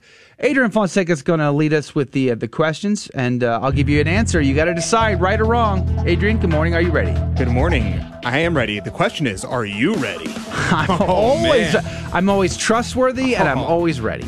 Well, we're going to go to uh, numero uno. Numero uno. Yes, yes, which is uh, Swahili. No, no, that's SSL. Oh, I see. Uh, Spanish Sign Language. Got Yes. it. Got it. Writing that down. Very important. Yeah. The question is, Mhm. and that goes for question number one. Okay. Who was the first disciple, or as we say in Spanish Sign Language, uno disciple? Uno. Uno. I see. Th- With that accent too. Uno. All right. Just like that. Interesting. Okay. The first disciple. I'm assuming you mean of our Lord.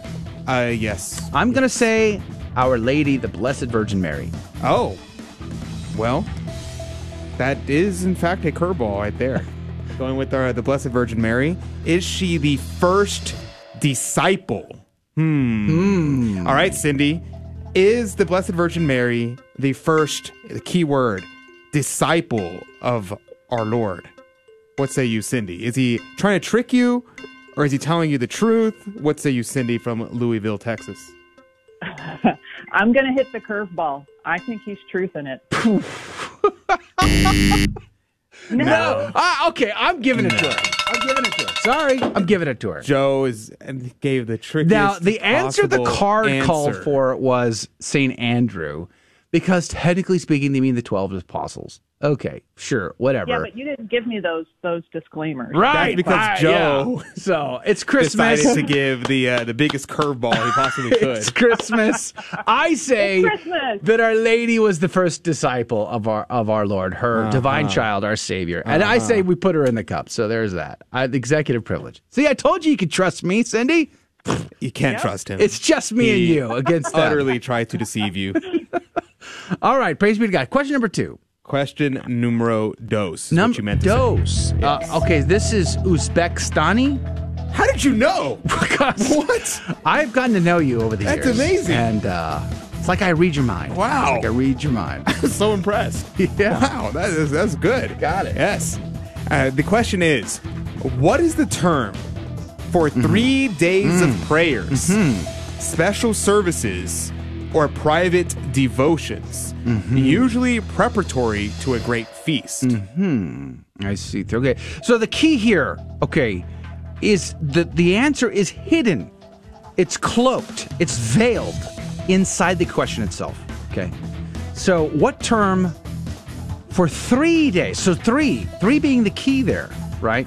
So uh, some would say try duh, but that gets transliterated into try duum, or some would say tridium. Wow. Okay. That was clear as mud. Um, Cindy, Joe McClain seems to think that the answer is try do um or triduum. Mm. Cindy, is Joe McClain trying to trick you again, or is he telling you the truth? I, let Let's see what Cindy from Lewisville, Texas thinks. Is he a truth or is he a liar? Cindy, what say you? That was the only thing that was popping into my head, so I'm going to have to to go with the truther again. That is correct. It is, in fact, the Triduum. He said it in the most sketchy way possible, but it is, in fact, correct. okay, we're running out of time, so let's go to Well numero trace. Trace. Hmm. That's a, ooh, that's a tough one. I'm gonna go uh, Portuguese. No, Tagalog. You were Oh! close. You were close. Understandable. Understandable. I was gonna go Brazilian Portuguese Yeah, on that one. It's Tagalog for number three, which is did other cities Mm-hmm. besides Rome have catacombs? of course. Yeah, duh. Yes. All right. Cindy, Joe McClain seems to believe Mm-hmm. that there were, in fact, catacombs outside of the city of Rome, you know, places where the Christians were hiding. Is that Right. true? Yes or no? It, were there catacombs outside of Rome? Cindy, what say you? I'm going to give the vote of confidence that I think there were. So. Cindy, you're the best. Three for three. Congratulations. Or two for three. One No, creepy, she gets it. sketchy one. Our for lady, three. greatest of all the disciples, Mr. Tricky God. himself. Extra points if I say Adrian's awesome. No, do it, Cindy. You are on a roll. Oh. All right, All take right, her now out of, she- take she her out of actually gets cup. four This- in now. She gets She actually gets four in. Yeah. Stop it, Cindy. God bless you. Thanks for having a laugh with us. Hey, o- only Christmas, accept Merry the Christmas. finest gold from your husband today. That's that's I think that you ought to be your policy.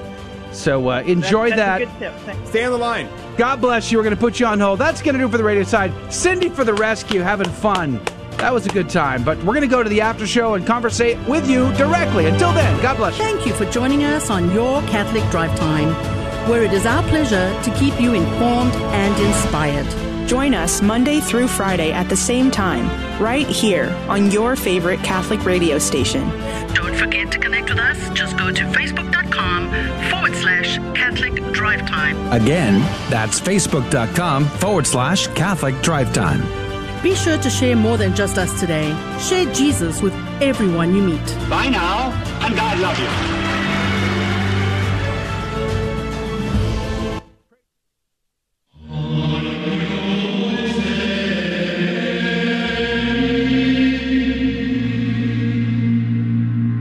The Guadalupe Radio Network now brings you the Holy Sacrifice of the Mass from the chapel at Our Lady of Corpus Christi in Corpus Christi, Texas. Soul.net. Today we celebrate the fifth day of the octave of Christmas and the memorial of St. Thomas Becket. The intention for today's Mass is for all of our online viewers and for those joining us through Guadalupe Radio. Please stand and join us in singing Hark the Herald Angels Sing. Hark the herald angels sing, glory to the newborn King. Peace on earth and mercy mild, God and sinners reconciled. Joyful all ye nations rise, join the triumph of the skies. With angelic hosts proclaim, Christ is born in Bethlehem. Hark the herald angels sing, Glory to the newborn King.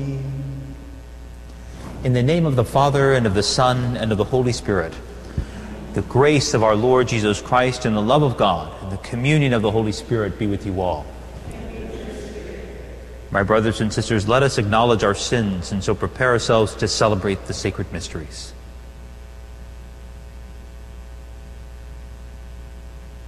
I confess to Almighty God and to you, my brothers and sisters, that I have greatly sinned in my thoughts and in my words, in what I have done, in what I have failed to do, through my fault, through my fault, through my most grievous fault.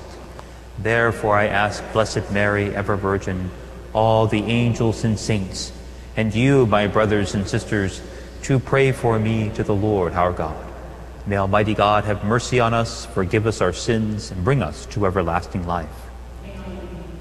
Lord, have mercy.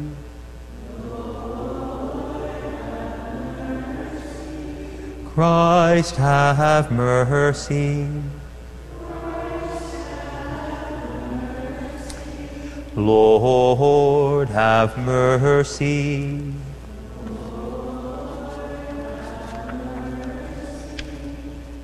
Glory to God in the highest, and on earth peace to people of good will. We praise you, we bless you, we adore you, we glorify you, we give you thanks for your great glory. Lord God, heavenly King, O God, Almighty Father, Lord Jesus Christ, only begotten Son, Lord God, Lamb of God, Son of the Father, you take away the sins of the world, have mercy on us. You take away the sins of the world, receive our prayer.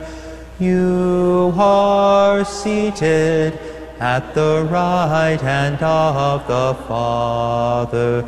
Have mercy on us, for you alone are the Holy One. You alone are the Lord.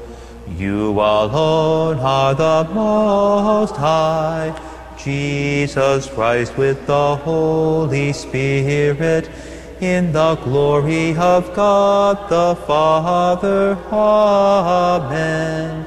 Amen. Let us pray.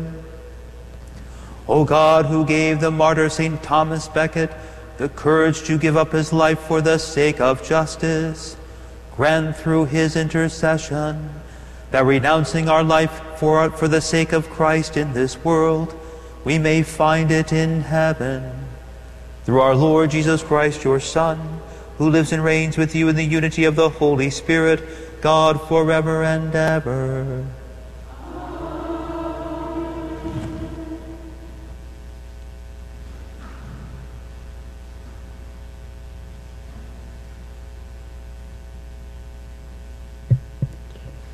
Reading from the first letter of St. John.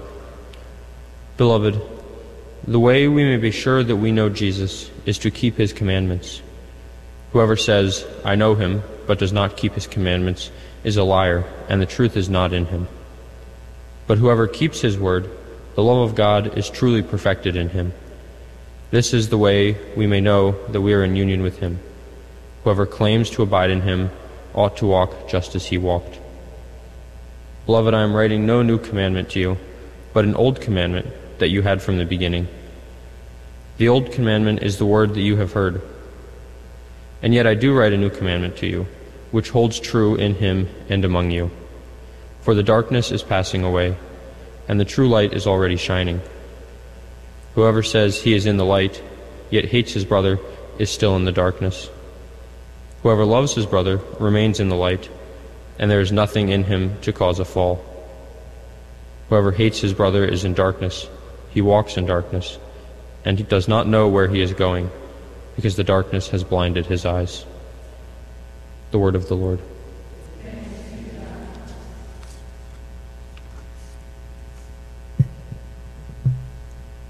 Let the heavens be glad and the earth rejoice. Sing to the Lord a new song. Sing to the Lord, all you lands. Sing to the Lord, bless his name. Let the heavens be glad and the earth rejoice. Announce his salvation day after day. Tell his glory among the nations, among all peoples his wondrous deeds. Let the heavens be glad and the earth rejoice. The Lord made the heavens. Splendor and majesty go before him. Praise and grandeur are in his sanctuary. Let the heavens be glad and the earth rejoice.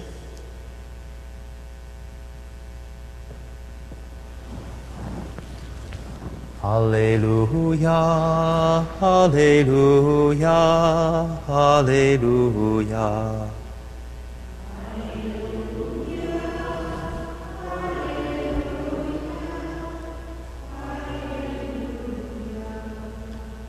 A light of revelation to the Gentiles, and glory for your people Israel. Alleluia, Alleluia, Alleluia. The Lord be with you. A reading from the Holy Gospel according to Luke. Glory to you.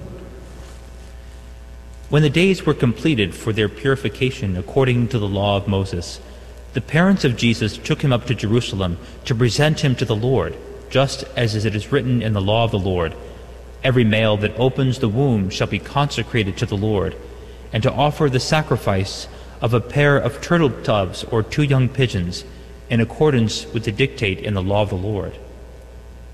Now there was a man in Jerusalem whose name was Simeon. This man was righteous and devout, awaiting the consolation of Israel, and the Holy Spirit was, was upon him.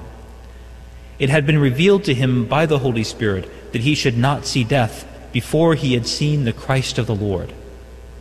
He came in the Spirit into the temple, and when the parents brought in the child Jesus to perform the custom of the law in regard to him, he took him into his arms and blessed God, saying, Lord, now let your servant go in peace. Your word has been fulfilled. My own eyes have seen the salvation which you have prepared in the sight of every people, a light to reveal you to the nations and the glory of your people Israel.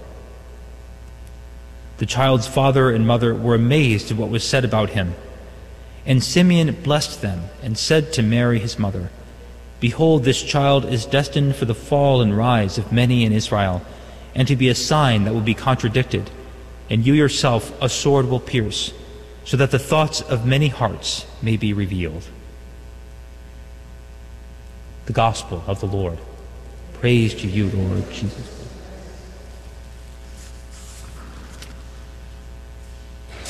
In this season of Christmas, we hear from in the letters of St. John that God is light. God is light. But he also says, even more profoundly, that God is love. Not that it's a nice attribute of God, but that God is love. When St. John says in the, in the Word today, this is the way that we may know that we are in union with Christ. Whoever claims to abide in him ought to walk just as he walked. The amazing thing about God being love, that love has come down at Christmas, is that we see that love made visible. And St. John goes on to say something that is very important. The measure by which we measure ourselves is how well do we love our brothers and how well do we love God. See, St. John says, I give you a, no new commandment. The commandment of God was to love God with all your heart, mind, and soul, and to love your neighbor as yourself. But then St. John says, But I do give you a new commandment. And the newness of it is in Jesus Christ. When Jesus says to us, Love one another as I have loved you, that's the key. And that is what Christmas, the grace of Christmas, uh, gives to us the ability, the possibility of loving as Jesus loves. As Father Sam said yesterday, to be able to receive that love first to allow, for instance, the baby Jesus to be able to look at us, to receive that love, so that then we can love God and love our neighbor in return. If we do not love, and that really is to will the good of the other, if we do not love, then we do not have the grace of Christ within us. That is our measure. That is what we are supposed to do. That is what how love has been made visible. How does Jesus love us? By giving up his life for us. That's why St. John says, if we give up our life, if we love uh, completely our brother, if we love God completely with our whole heart, mind, and soul, if we give up our life for our brother or sister, we have found the key. This is what something like St. Thomas Becket, whom we celebrate today uh, as a martyr, St. Thomas Becket, who uh, was, first of all, the Chancellor of England back in the 12th century under King Henry II. It really, uh, King Henry II's confidant uh, his, one whom he really trusted. And King Henry wanted, of course, his, his best friend, Thomas Becket, to be the bishop because then, well, he would have apparently more influence. But Thomas, St. Thomas Becket took his role as bishop extremely seriously, just as he took most of things in life very seriously. And then he had to confront now Henry II, the king, on certain matters which Henry was trying to get away with. And he ended up giving his life for it. But see how he loved, he loved the king. But he loved God, of course, great, more great, greater. But he wasn't going to let Henry just do whatever he wanted. He loved him because he willed the good for him. And sometimes opposing him and telling him that he's going the wrong way is the way that we love our brother and sister. We don't have to chain them down or we don't have to drag them anywhere. We just simply have to say, You're going the wrong way. That's an act of love because we want the good for them. And the greatest good that we would want, of course, is their eternal salvation. That is what Jesus came to bring us. In the gospel today, we encounter this man, Simeon. Simeon, who had, was looking for the Christ. For us today, it would, it would really say to us do we look for God's love? Do we see God's love? Do we recognize God's love in our life? We actually take up this very words of Simeon every night in the in, in night prayer we call the Canticle of Simeon. Now, Lord, you let your servant go in peace. Your word has been fulfilled. My own eyes have seen the salvation which you have prepared in the sight of every people, a light to reveal you to the nations and the glory of your people Israel. Because we should recognize God's love in our life and then to love in return. This is the grace, brothers and sisters, of Christmas. May we live it well.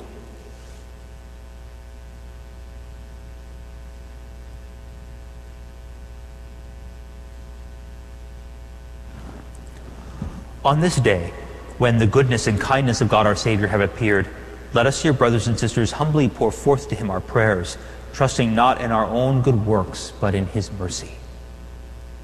Let us pray for the Church of God, that in integrity of faith she may await and may welcome with joy him whom the Immaculate Virgin conceived by a word and wondrously brought to birth. We pray to the Lord.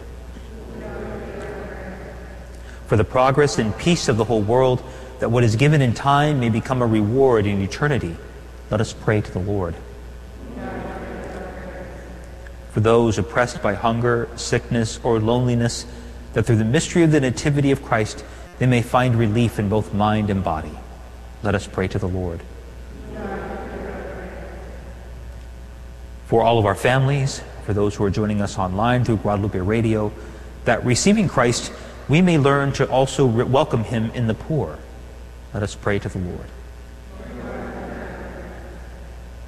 We pray, O Lord our God, that the Virgin Mary, who merited to bear God and man in her chaste womb, may commend the prayers of your faithful in your sight through Christ our Lord.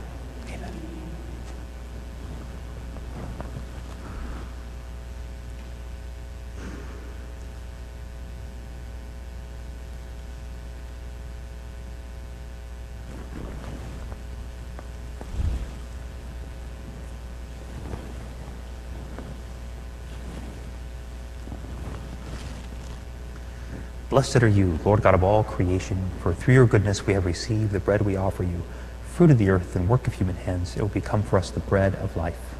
By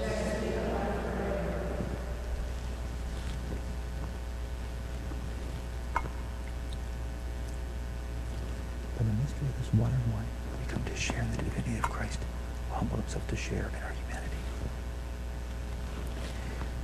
Blessed are you, Lord God of all creation, for through your goodness we have received the wine we offer you, fruit of the vine and work of human hands. It will become our spiritual drink. Blessed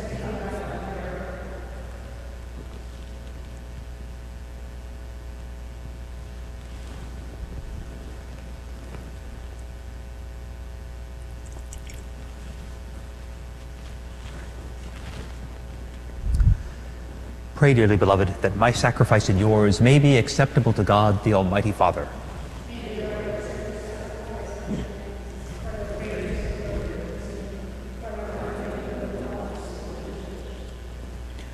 Receive our oblation, O Lord, by which is brought about a glorious exchange, that by offering what you have given, we may merit to receive your very self, through Christ our Lord. The Lord be with you. Lift up your hearts. Let us give thanks to the Lord our God. It is truly right and just our duty and our salvation, always and everywhere to give you thanks, Lord, Holy Father, Almighty and Eternal God. For in the mystery of the Word made flesh, a new light of your glory has shone upon the eyes of our mind, so that as we recognize in him God made visible, we may be caught up through him in love of things invisible. And so with angels and archangels, with thrones and dominions, and with all the hosts and powers of heaven, we sing the hymn of your glory, as without end we acclaim. Sanctus, Sanctus, Sanctus Dominus Deus Sabaoth, pleni sunt celi et terra, gloria tua, Hosanna in excelsis, benedictus, qui venit in nomine Domini, Hosanna in excelsis. You are indeed holy, O Lord, the fount of all holiness. Make holy, therefore, these gifts, we pray, by sending down your Spirit upon them like the dewfall, so that they may become for us the body and blood our Lord Jesus Christ. At the time he was betrayed and entered willingly into his passion, he took bread, and giving thanks broke it, and gave it to his disciples, saying, Take this, all of you, and eat of it, for this is my body, which will be given up for you.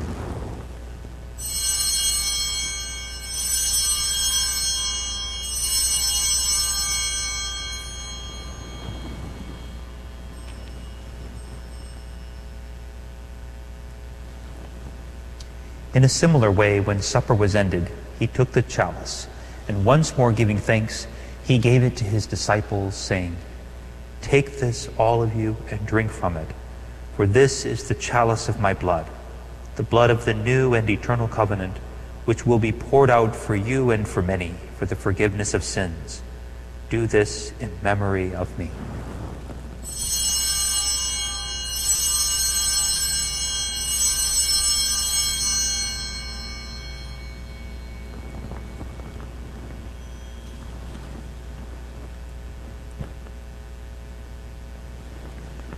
The mystery of faith. We proclaim your death, O Lord, and profess your resurrection until you come again. Therefore, as we celebrate the memorial of his death and resurrection, we offer you, Lord, the bread of life and the chalice of salvation, giving thanks that you have held us worthy to be in your presence and minister to you. Humbly we pray that partaking of the body and blood of Christ, we may be gathered into one by the Holy Spirit. Remember, Lord, your church spread throughout the world and bring her to the fullness of charity, together with Francis our Pope and Michael our Bishop and all the clergy. Remember also our brothers and sisters who have fallen asleep in the hope of the resurrection, and all who have died in your mercy. Welcome them into the light of your face. Have mercy on us all, we pray, that with the Blessed Virgin Mary, Mother of God, with Blessed Joseph, her spouse, with the blessed apostles and all the saints who have pleased you throughout the ages, we may merit to be co heirs to eternal life and may praise and glorify you through your Son, Jesus Christ. Through him and with him and in him, O God Almighty Father, in the unity of the Holy Spirit, all glory and honor is yours forever and ever.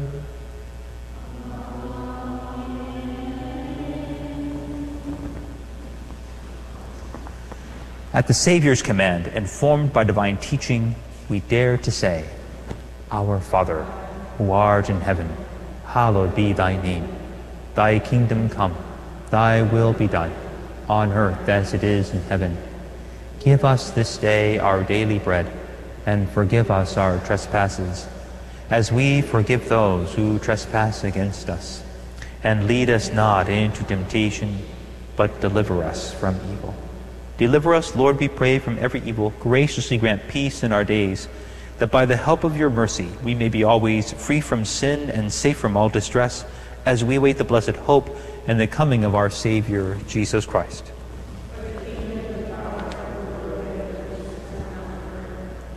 Lord Jesus Christ, who said to your apostles, Peace I leave you, my peace I give you, look not on our sins, but on the faith of your church, and graciously grant her peace and unity in accordance with your will who live and reign forever and ever. The peace of the Lord be with you always. Let's of the sign of peace. Agnus Dei, qui tollis peccata mundi, miserere nobis. Agnus Dei, qui tollis peccata mundi, miserere nobis. Agnus Dei, qui tollis peccata mundi, dona nobis pacem.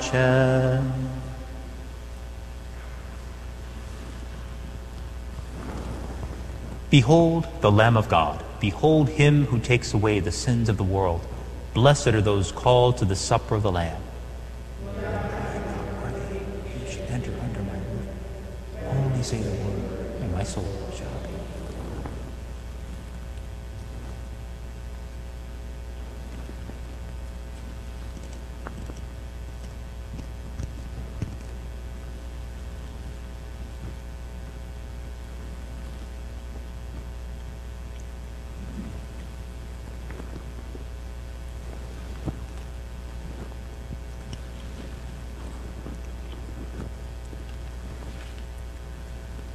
Through the tender mercy of our God, the dawn from on high will visit us.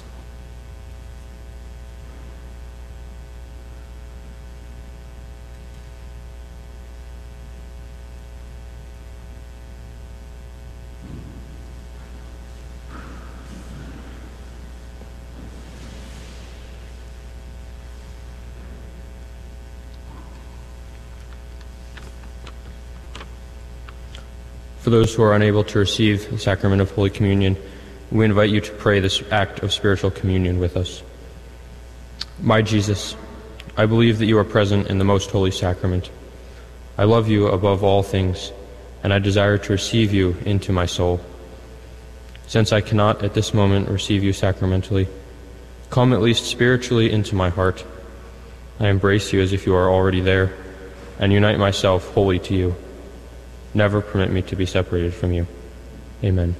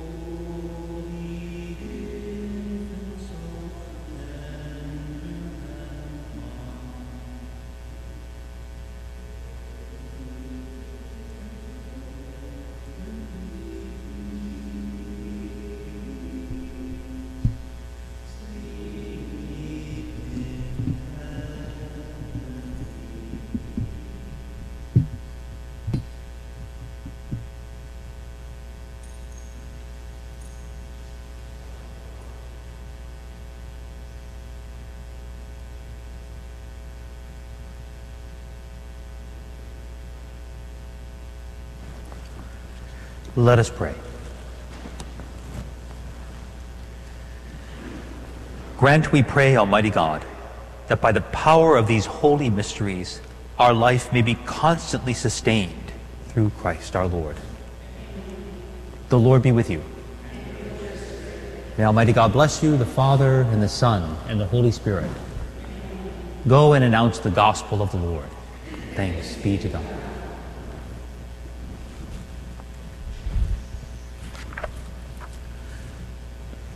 God rest you, merry gentlemen, let nothing you dismay. For remember Christ our Savior was born on Christmas Day to save us all from Satan's power when we were gone astray. O tidings of comfort and joy, comfort and joy.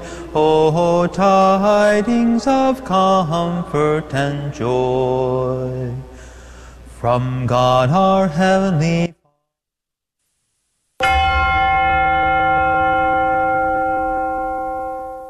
The Prayer to St. Michael. St. Michael the Archangel, defend us in battle. Be our protection against the wickedness and snares of the devil. May God rebuke him, we humbly pray. And do thou, O Prince of the heavenly host, by the power of God, cast into hell Satan and all the evil spirits who prowl about the world, seeking the ruin of souls. Amen. Prayer of Deliverance. Almighty God and Father, we beg thee, through the intercession and help of the archangels, Saint Michael, Raphael, and Gabriel, for the deliverance of our brothers and sisters who are enslaved by the evil one, from anxiety, sadness, and obsessions. We implore thee, deliver us, O Lord. From hatred, fornication, and envy. We implore thee, deliver us, O Lord. From thoughts of jealousy, rage, and death. We implore thee, deliver us, O Lord from every thought of suicide and abortion, We implore thee, deliver us, O Lord. from every form of sinful sexuality, We implore thee, deliver us, O Lord. from every division in our family and every harmful friendship, We implore thee, deliver us, O Lord. from every sort of spell, malefice, witchcraft, and every form of the occult. We implore thee, deliver us, O Lord. Thou who said, Peace I leave with you, my peace I give unto you, grant that through the intercession of the Virgin Mary, we may be liberated from every demonic influence and enjoy thy peace always. In the name of Christ our Lord. Amen. All Catholic, all the time. This is the Guadalupe Radio Network. Radio for your soul.